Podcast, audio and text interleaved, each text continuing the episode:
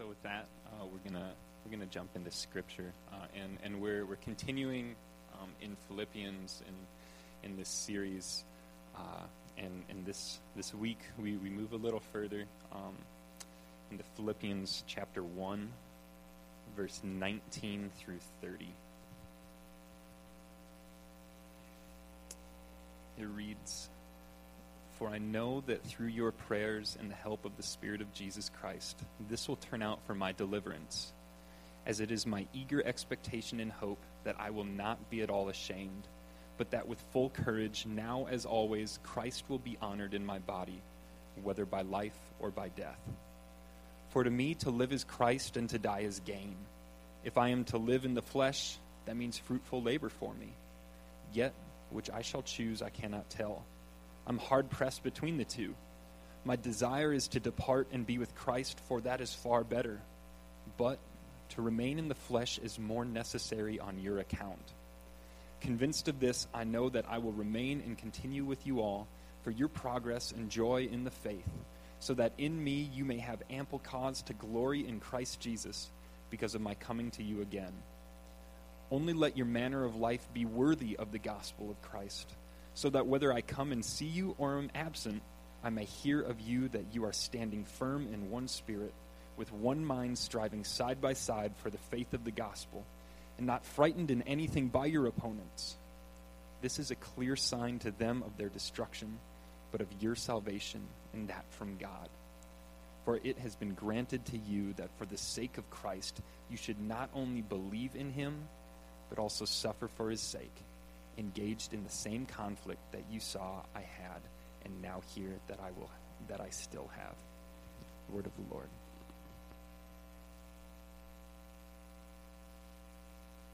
Thank you, Andrew.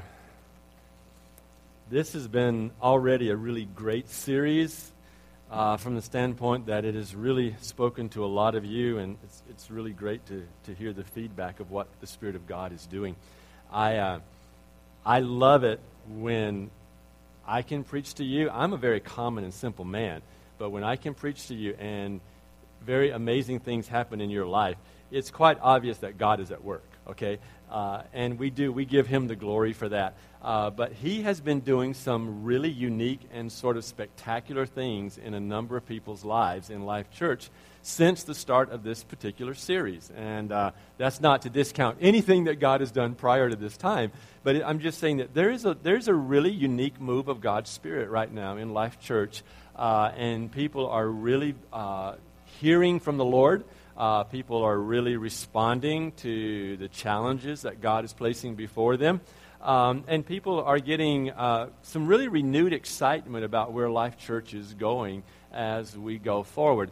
And uh, so I just want to say that I am so grateful for what God is doing among us as a church family and how He is working not only in us as a church, but how He is also working in a lot of you in your personal lives uh, through this as well. So it's really cool what God is doing. Let's just pick up then with where we left off uh, last Sunday. Last Sunday was a unique message in the sense of it dealt with an area that we don't always like to look at, and that is the adversities that we go through and how we deal with those adversities. How do we handle them, that sort of thing. And there were basically four takeaways from last Sunday. And the first one was that when you're in adversity and you're going through things, God can really use that to open a door to the gospel. There's a, there's a great opportunity to be able to share the gospel when you are going through some type of adversity. And the second takeaway we had from last Sunday was that adversity can really encourage a bolder witness. A lot of people, when they're going through adversity and they see God moving and then they begin to grasp that God is in this place, uh, they can be really encouraged to witness and share the gospel in an even, you know, sort of more bold kind of way. Also, adversity can really reveal the, the true heart of a person, and we can really begin to know who those are who are in the faith and those who are not in the faith, those who are with us and those who are not really with us. Uh, adversity can do those kind of things. It's kind of proving and kind of trying. And the fourth thing that we talked about last Sunday was that adversity can really prove our ultimate values. In other words, it can really sharpen and strengthen our personal values. What uh, God meant, uh, or what the enemy meant for evil, God meant for good. Um, and that was that the king was being glorified, the king was being announced, the king was being proclaimed. This Jesus was being preached, this gospel was being shared and spread. And so Paul says, and for that I celebrate. Regardless of what the motive is here, I celebrate. And uh, we want to just kind of pick up with that this morning and, and kind of start right there because Paul, when he says that, he says, I will rejoice in that the gospel is being preached. That's the, the now moment, the real time confession there. I will rejoice because the gospel is being preached right now. But he goes a little further and ends that verse by saying, Yes, and I will rejoice. And that's where we want to pick up this morning. Not just that Paul is rejoicing in the moment and in this current adversity, but Paul is seeing beyond. Paul's perspective is not just in the moment, but it is beyond. And he says, Yes, I rejoice. Yes, and I will rejoice going forward. And, and really, the, sort of the first part of this sort of lesson today that we're going to pick up out of Philippians is, is that it tells us sort of like Paul's thinking here. And he is thinking about the reality that there is a possibility for an impending death uh, at the hands of the Roman authorities. He's not, he's not missing the reality that he is in a precarious place. He is in a, a rather difficult place here, and he could die in this prison that he is in. Uh, yet he is rejoicing here. So he's writing from this prison, not knowing whether he is going to be released uh, and be able to visit this really beloved congregation, the, the, the Philippians. Um, one would expect him here to feel like that, that maybe he's a bit helpless. Maybe he would feel like that he's caged in. Maybe he would feel like that he's just totally at the mercy of this very corrupt empire, the Roman Empire. Uh, yet, he is writing here with, with what sounds like and appears to be this very extraordinary sense of freedom. It's like he is not in his own mindset a captured man. He is not a man here that is caged up and limited. He is not a man here that is in some kind of paralysis emotionally or mentally because of the circumstances and the condition that he is in. He is rejoicing in this place and he begins to share some of how he is seeing all of this? What is this perspective that he has here from this place in prison that allows him to express himself sort of in a sense of I'm, I'm liberated and I'm free, even though I am bound and imprisoned? And he begins to acknowledge here, right up front in this passage that, that Andrew read to you, that he is very appreciative. He is rejoicing because of the prayers of the Philippians and the help of the Spirit of Christ. And he says this with a confession.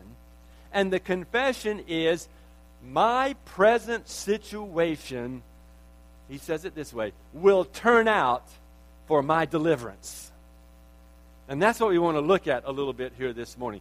He, he says, in, in uh, beginning at the very end of verse 18, he says, Yes, I will rejoice, for I know that through your prayers and the help of the Spirit of Jesus Christ, this will turn out for my deliverance, as it is my eager expectation and hope that I will not be at all ashamed, but that with full courage, now as always, Christ will be honored in my body, whether by life or by death. And then he gives that, that sort of peak, you know, declaration. For as me to live is Christ, and to die is gain.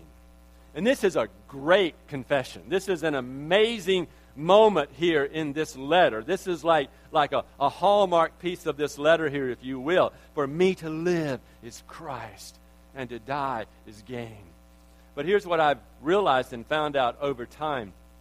We in the American church have sort of looked at this particular passage, and we've sort of interpreted this through a different lens, I think, than the perspective of the Apostle Paul. And we look at this and we go, okay, to live is Christ. That means I just have to suffer through this life. And that's how we, that's how we respond to all of life's circumstances and decisions, you know. And, and, and I, have seen this in us. I, I, I've, I've watched Christians who come up against adversity in their lives where they have to deal with circumstances and situations that are hard, are challenging, and, and it is difficult. But I see them grow in courage. I see them grow in strength. I see them grow in faith. And, and they, they live joyously. And I say, oh, look at this person. This person has found this that Paul is talking about here, and they're living it out. And then I see other Christians who are not going through adversity and they're not seasoned with difficulties in their lives. They actually have a pretty good life, but they, they live with this kind of mindset that, oh, this life is awful, and this life is hard, and this life is grueling, and I'm never going to really enjoy life here. But this is the way it is if you follow Jesus. You just live this way. Well, that's a really crappy way to live, folks. And, and that is not what Paul is trying to. He's not saying, okay, you just got to wait till you die and you're with Jesus and then everything's going to be great. Because then what you're going to say is, it's not great until I die and I live with Jesus. And so I just need to go. And so all of life is an exit strategy. How do I get out of here? How do I get out of here quicker? All right, just take me, God. You've been there. I've been there. The church has been there. okay? That's not the way we live. That's not where we land, according to Paul. Life is going to have its difficulties. Life is going to have its tribulations, if you will. But he had life here and now on this earth, and he lived it, I believe, to the fullest, even in the most difficult of circumstances. And that's where I want to take you for a few minutes this morning because I, I believe that, that Paul, continuing with the very same joy that he held out in, in, the, in the passage I read to you last Sunday, the previous passage, Paul now is wanting to tell the Philippians about this source of joy. All right? He's starting to break it down for them. And, and, and he starts out by mentioning their prayers and, and, and the help that he sees coming uh, by the way of the Spirit of, of, of Christ. Um, and, and, and he's going into this to, to say that this provides the deliverance that he needs to remain with them. He is not wanting an exit right here, folks. If that's how you read this, that Paul is saying, I just want to get out, you are missing everything that this passage is saying to you. Because that is absolutely the other end of the spectrum from where Paul is living. And so, if you get that kind of futile sort of mindset, and your perspective is, I just have to put up with mess until Jesus comes or until I die, you are going to live a most miserable and unproductive life in Christ. And so, so I want to challenge us here that we look at what Paul is, is actually saying here. And he's saying, hey, I'm believing for my deliverance. Now, he's allowing for that deliverance to go in one of two directions, but he's believing for his deliverance. But he's saying to these people, Your prayers are going to make a difference, and the power of the Spirit in my life is going to make a difference. And as these two work together in tandem, I am going to be delivered. And he has much confidence here. Why does he feel this way? Where does he get this confidence from? I believe that he gets this confidence from having his source in Jesus and his focus on Jesus. And that's where we in Western culture can miss it so quickly because we can get our source out of other things and get our eyes focused on different things so very quickly because so much is out there before us. He says it's his very eager expectation. It's his hope that Christ will be honored in his body, no matter whether he lives or whether he dies. And, and this word honored here could, could really be translated magnified or exalted.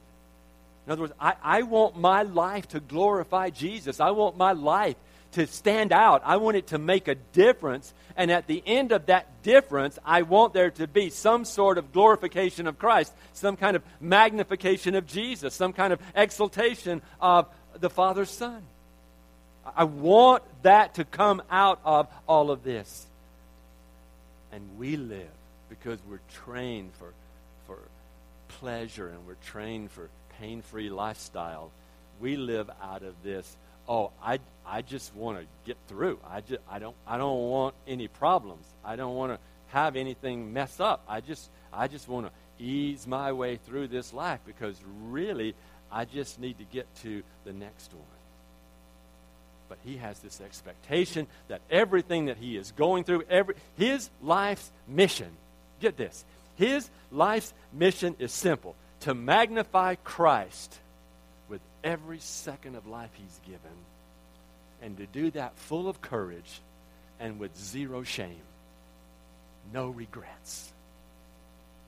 And that needs to be an ambition, a goal for you and I is that we're going to take the time that we have and we're going to give it towards the glorification of Jesus Christ, exalting Christ in and through our lives. And we're going to do that in such a way that we are living full of faith and full of courage and full of joy, and we're not living out a life filled with regrets and shame. It's amazing how many people come into Pastor Dave and I's office and, and one of the first sort of phrases that tends to come out of someone's heart is, Well, I just regret. I just regret.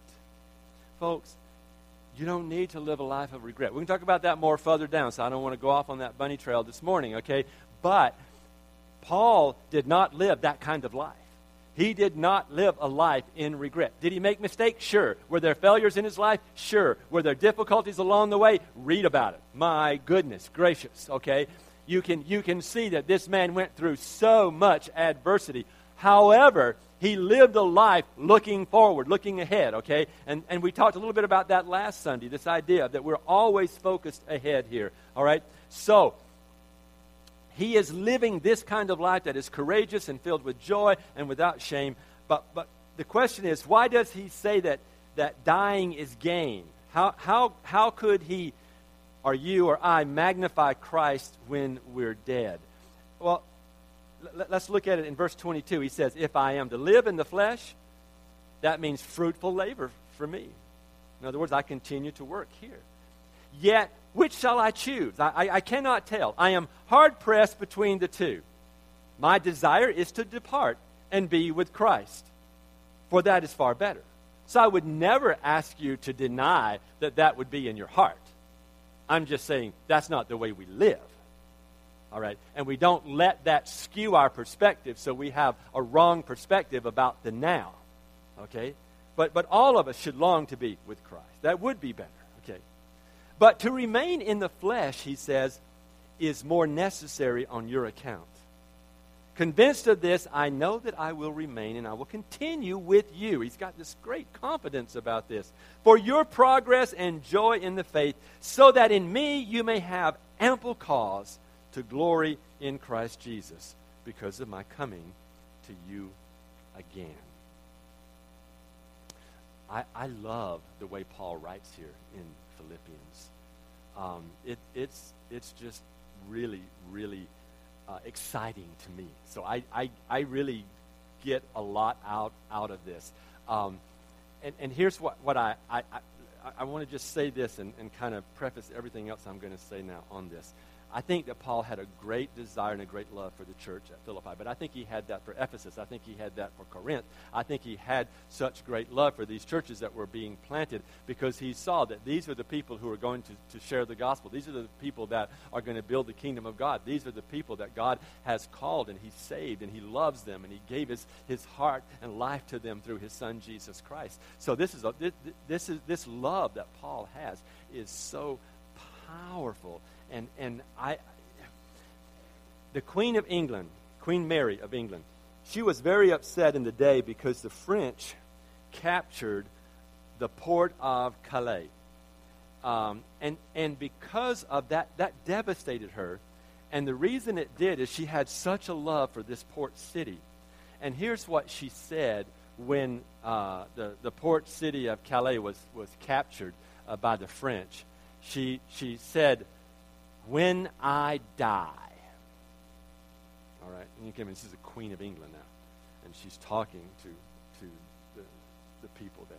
She goes, When I die. She was not on her deathbed by any means. She had years to, to live beyond that. When I die, you will find Calais etched on my heart. That's a powerful statement. Paul had this kind of love for the church. All right? Paul loved the church. He didn't see the church bad, though he had to deal with many issues within the church. And he addressed them as they came up. He didn't see the church as ineffective. He saw the vast opportunity for the church to grow and, and to move forward. He didn't see the people in the church uh, in any way less than the value that God had placed on them by giving his son to die for them. This is the way Paul lived. And even though we sort of extract all kinds of things and say, look how bad the church was here. And look, look, there's turmoil in the church at Philippi. And there's sexual sin in the church, church at Corinth. And there's this and there's that. And we're always looking at what's going on and how things went with the church. And, and that's good. We learn from all of that. But Paul has this sense that this is the beloved. This is this amazing church that God has given his son for. And, and Jesus died for this church. And so in his heart, there's this sense, this, this etching, if you will, of his love for the church. And, and I believe that, that Paul's conclusion is, is that he's going to remain because God values this church. And God can, there's work for him to do. There's something that needs to continue to happen here. And so he wants to continue with the church at Philippi for their progress, for their joy in the faith, for their strengthening, for them to be encouraged, for them to grow and spread out and, and send others out and share the gospel.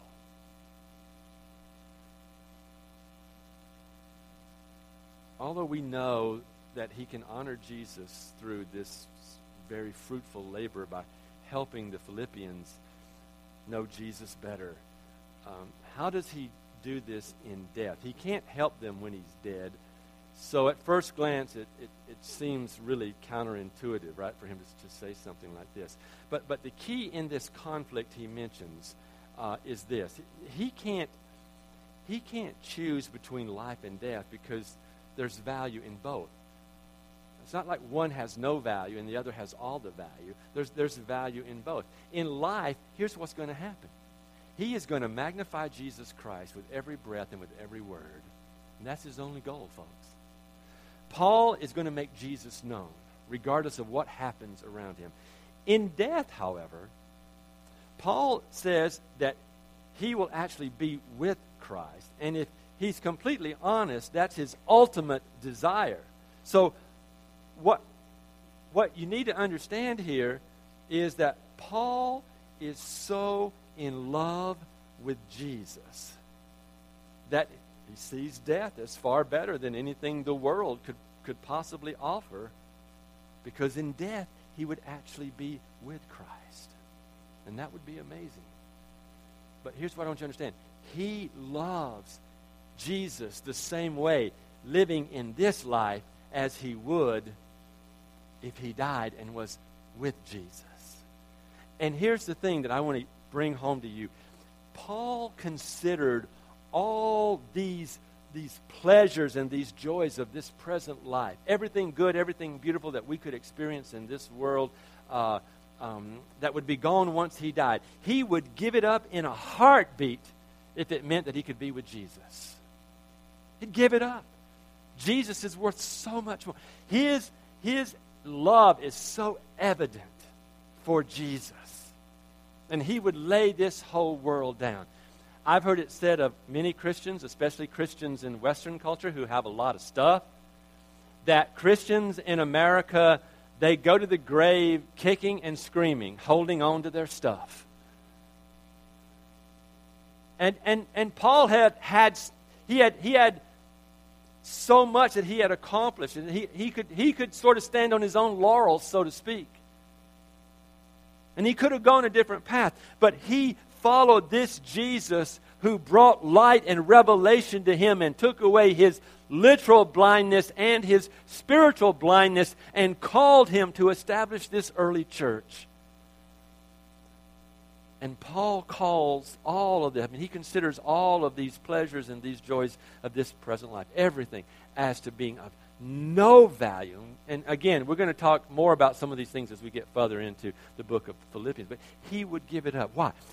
Because to Paul, the joy found in this life is brief and frail. It's like a shadow compared to the substance and the reality of being with Jesus.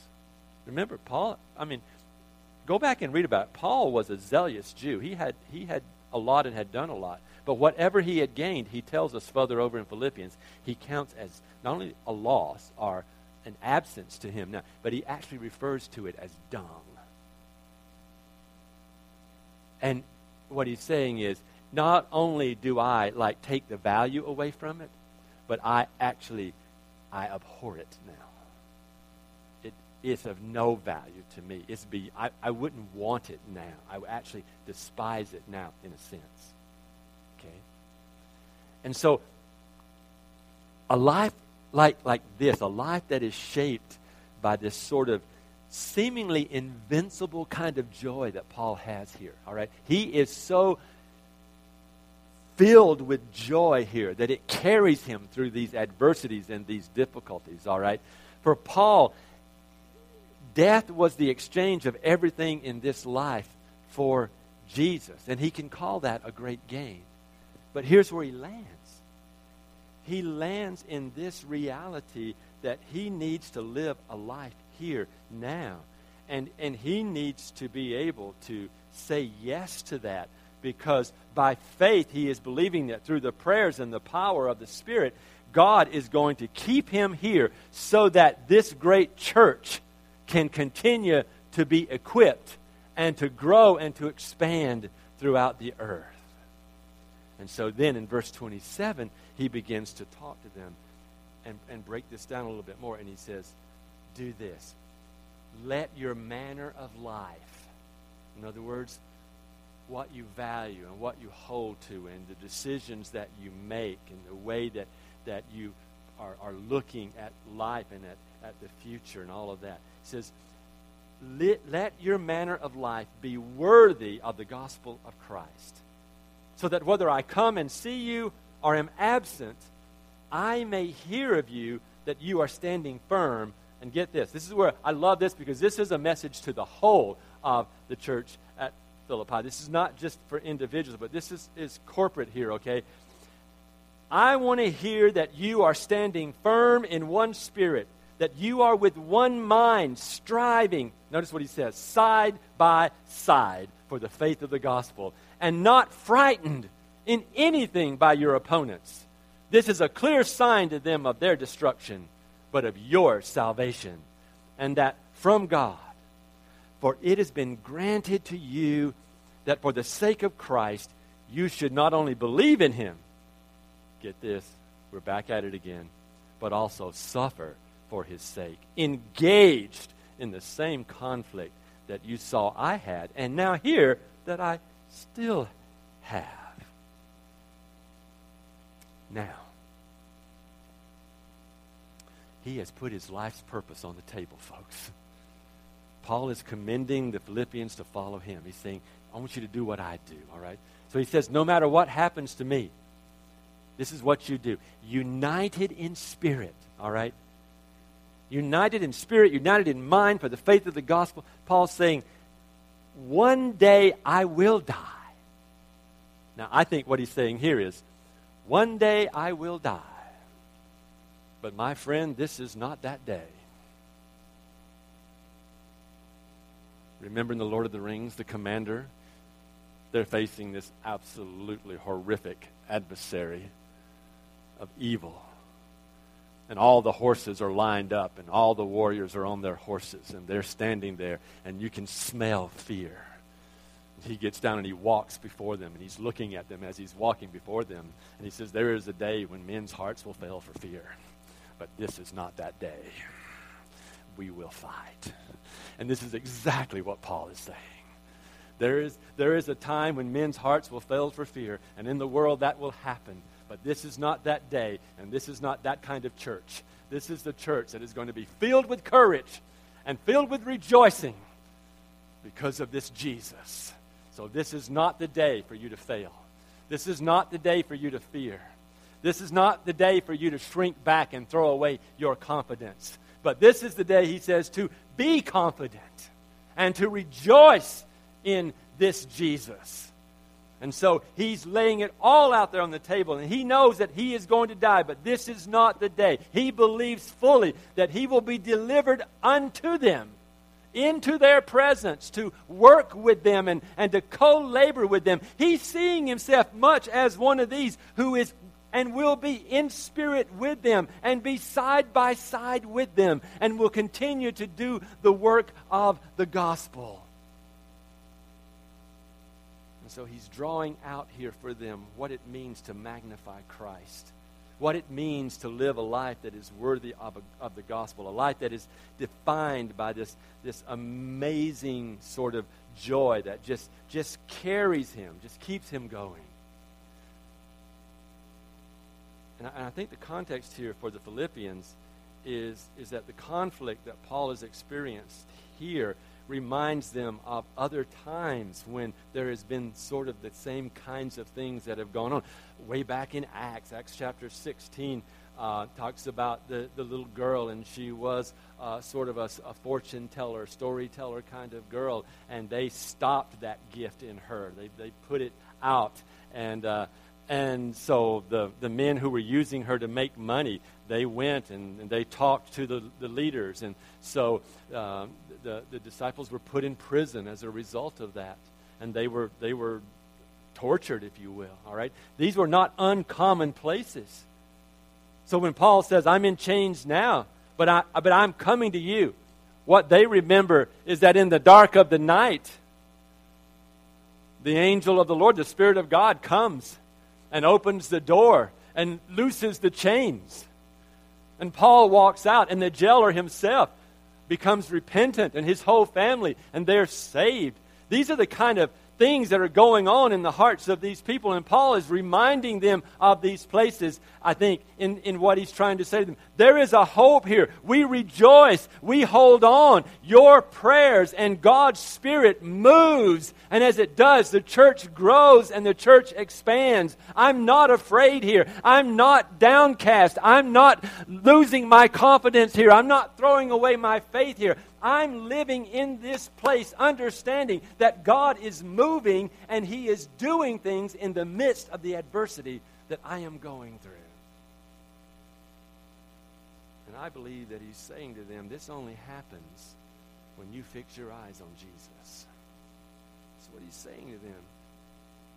This is because of Christ. This is because of the gospel. That's the power of the gospel. And, and, and it can only be found in knowing Jesus Christ why the writer of Hebrews in chapter 12, verse 2 says, Fix your eyes on Jesus.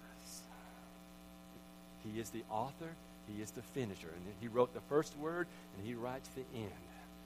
Our first sermon in this series, we said, this is kind of the hallmark of this whole series.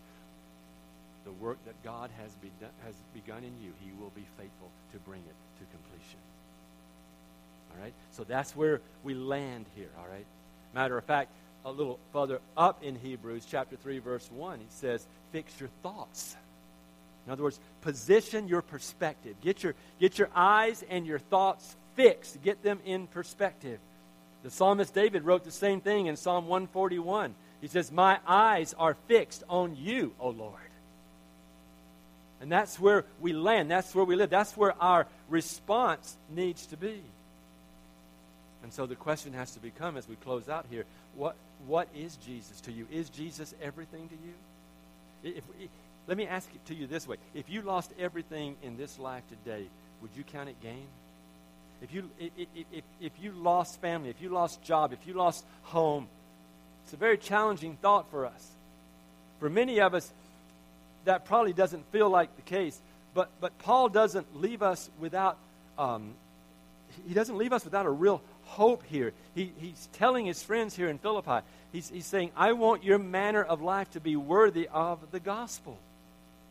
What is he really meaning when he says that, when he's calling us to that kind of place? What is worthy of the gospel? Well, first of all, I want you to reject that notion or that, that, that this, this term worthy that, that's used here means that we're able to somehow earn the benefit of the gospel because you are not. It is a free gospel. You will never be able to buy it, earn it, barter for it, trade for it, get it any other way than this is a free gift that you accept by faith through Christ. Okay?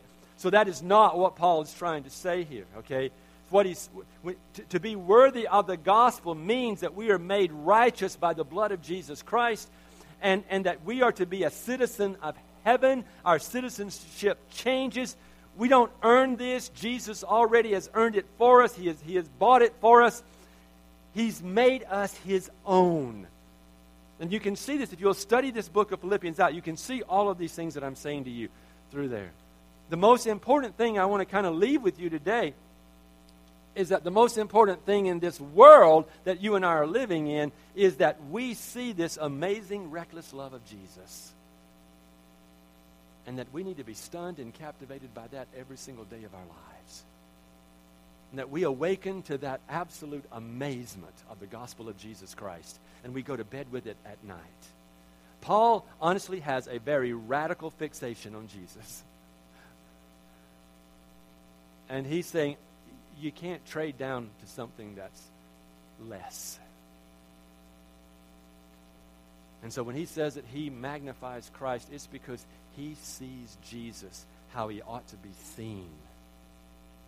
And that sight is just breathtaking to Paul.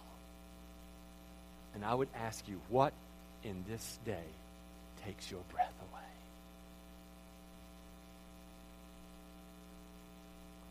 What captures you?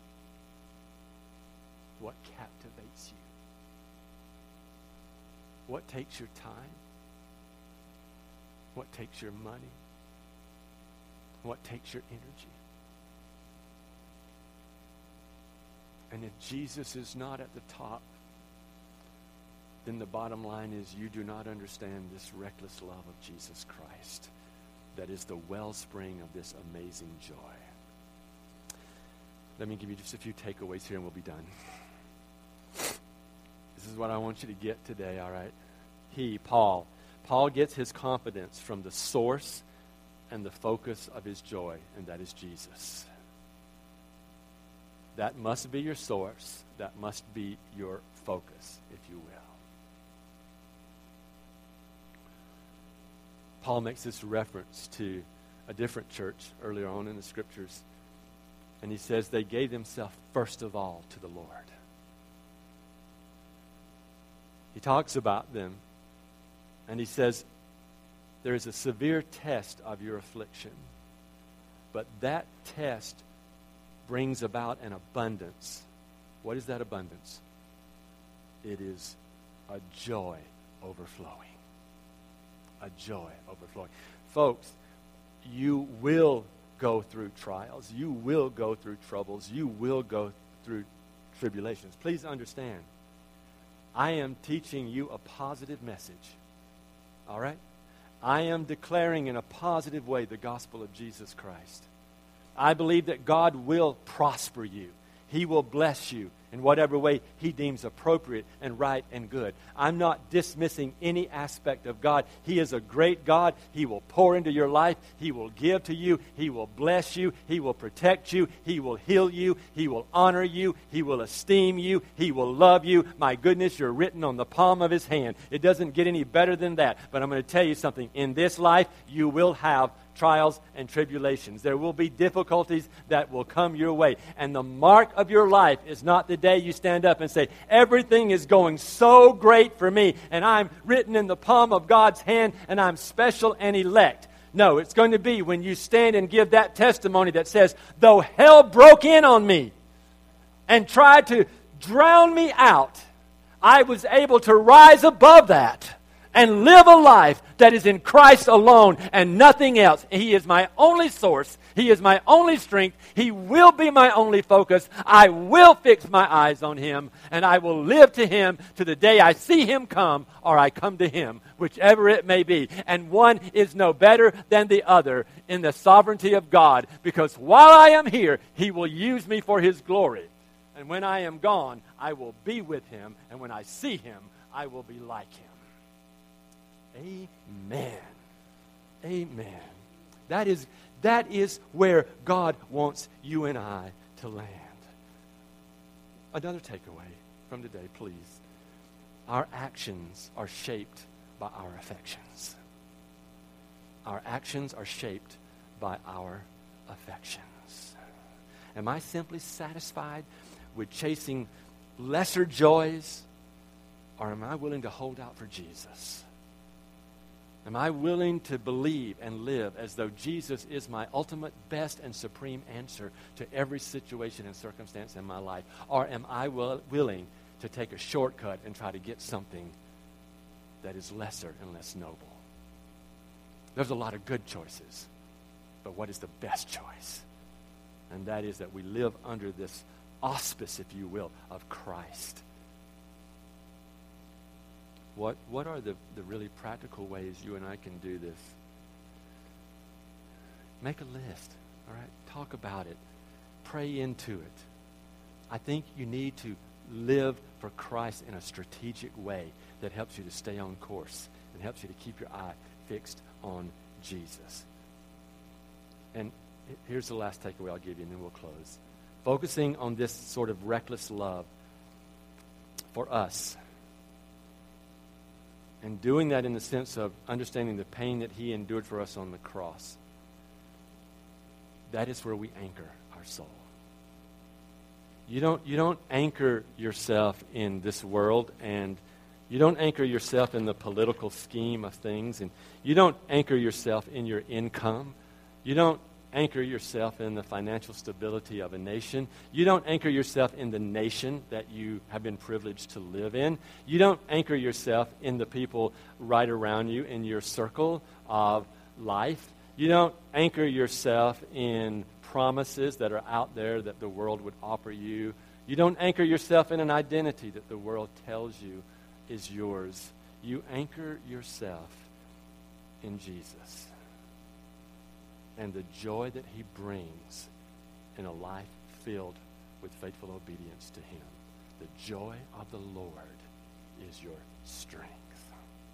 So fix your eyes on Jesus. One story and then we're done.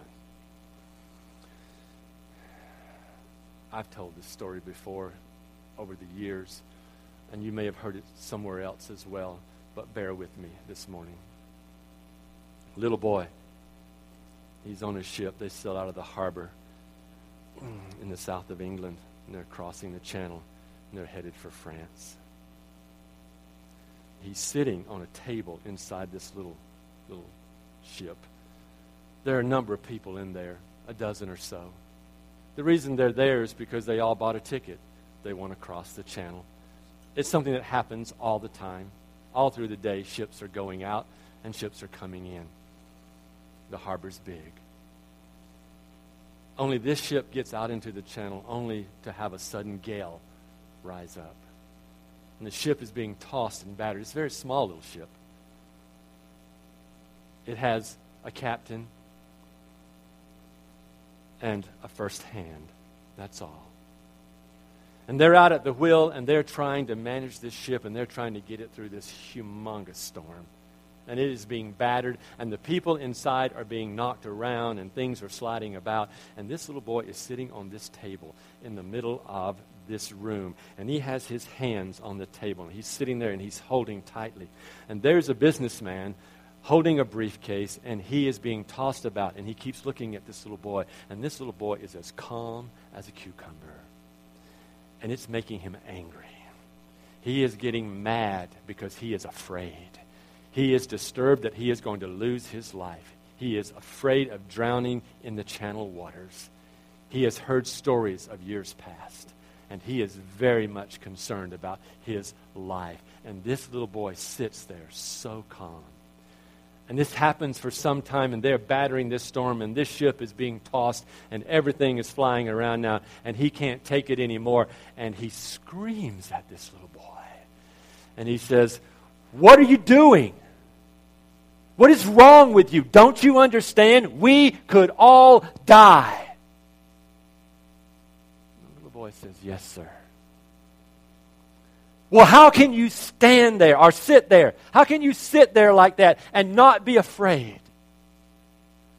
And he goes, Because I'm looking out the, the little porthole in the door.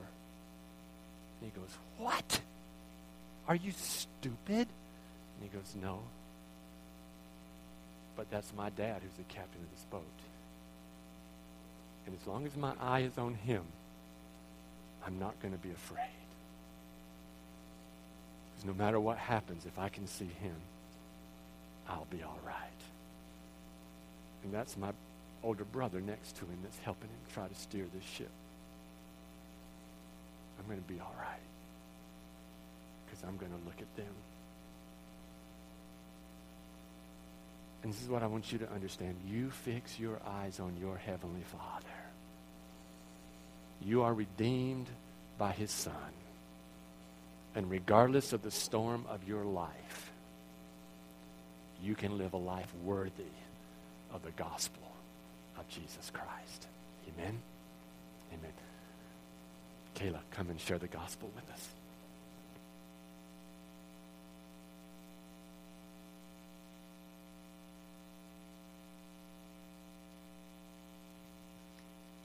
Like Paul, we can find our hope in this Jesus, not in death, not in avoiding the things that are hard in this world, but in this God who has met us in the middle of our pain and suffering, in this God who has made promises and is faithful to keep his promises. And so we know this God who created his world, and as people turned away from him into sin, he continued to pursue them, continued to seek to redeem his people. And we see that in Jesus coming in a human body to earth, um, being willing to take up the human life, being willing to suffer alongside people, being willing to live a perfect life, to face death on the cross, and to rise from the dead, to be a God who is a God of life, which is why our hope is not found in death, our hope is found in his life and the way that He invites us to participate in that. Our hope, our confident expectation is that Jesus will return, that He will set the world right, that He will recreate everything, and that He will redeem us from these hard things, that death will no longer exist, and that life will be good, and that we will know God and worship God and be in right relationship with one another for eternity. And that is good news for us today. Whether we're suffering, whether our lives look decent, whether we're realizing that we're putting all of our hope in things that can't fulfill any of the promises we expect them to. That we are invited into this place of putting our hope solely in this God who meets us in whatever we're facing and is faithful to redeem us and keep his promises. And so, as I close this in prayer, I'll invite the prayer team to come up. If you just find yourself in a place where you need to be reminded of hope, where you need to have somebody pray for you in the middle of your pain and suffering, if you want to know more about this God who is that good, um, I invite you to come up and pray with the prayer team after I'm done, and everyone else um, can be dismissed quietly. God, we thank you that you are a good God, that you are a good Father who meets us in all things. We thank you, Jesus, for the way that you have taken on this hard life and the way that you have conquered death. We thank you that you are alive and that you are returning. Um, and we ask that you would help us to trust in you as we wait for you to return, that we would wait patiently and confidently for you to fulfill the promises that you have made to us um, that we would put all of our hope in you and you alone, and that you would continue to remind us of your goodness as we face whatever is in front of us. Um, God, we are thankful for who you are, and we ask that you would continue to reveal more of yourself to us, Father. We pray these things in the name of Jesus, um, knowing that you are good, and we thank you for who you are and the way that you love us. Um, and we ask that you would continue to work in us, Holy Spirit, until Christ returns. In the name of the Father, Son, and Holy Spirit, amen.